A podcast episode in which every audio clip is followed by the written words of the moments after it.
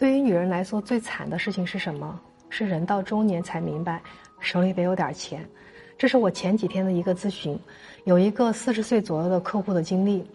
有一天呢，他表妹约他出去逛街，逛累了，表妹就说：“姐，天热了，有点渴，咱俩去咖啡店坐会儿吧，正好休息休息。”我这个客户就说啊，当时他的第一反应就是渴了，旁边就是超市，姐给你去买瓶水不就行了吗？喝什么咖啡啊？去什么咖啡馆啊？一杯咖啡好几十块钱呢，超市一瓶水才几块钱。他就边说边往超市走，还特别体贴的跟表妹说：“你累了别去了，这不是有凳子吗？你在这儿休息，我很快就买好回来。”说完，他就一头扎进超市里边，看着一排排的水。现在有些矿泉水真的也很贵，十几块钱。他心里还感慨：“哇，天呐，这么贵，好几十块钱一瓶水呢。”说算了，买两瓶最便宜的吧。他心想，反正都是喝水嘛，于是就买了两瓶最便宜的，排队结账出来。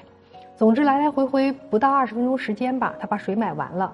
他像献宝一样递给表妹，结果表妹就问了他一句：“姐，你怎么活成这样了？”我这个客户说，当时还有点愣住了，还有点生气。他就问表妹：“我活成啥样了？就是因为没去咖啡馆吗？我有啥问题？我特别会省钱，非得去咖啡馆喝一杯装一装才是对的吗？”结果接下来他表妹说的这句话，让我这个客户心里挺塞的。他表妹就说。姐，你知道吗？你当时直接转身奔向超市，一下融入到人群当中，我就想起我妈来了。我妈一直就是这样子的，根本不会管我是不是需要，是不是尴尬，她只在乎自己是不是能省到钱。你还记不记得咱俩小时候老说一定不能活成我妈那样？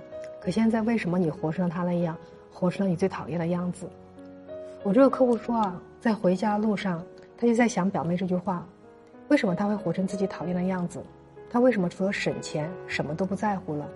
后来他开始慢慢想明白了，因为他就是缺钱，真的缺钱，因为他上有老下有小，什么都得算计着来。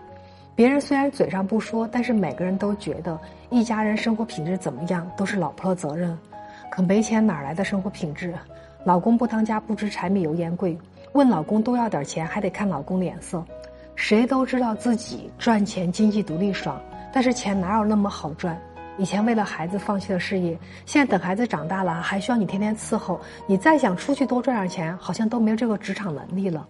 女人都爱美，都想健身，都想美容。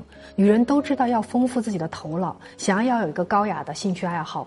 女人也都知道要多多见见世面，开阔眼界。可是哪一样不是需要花钱的？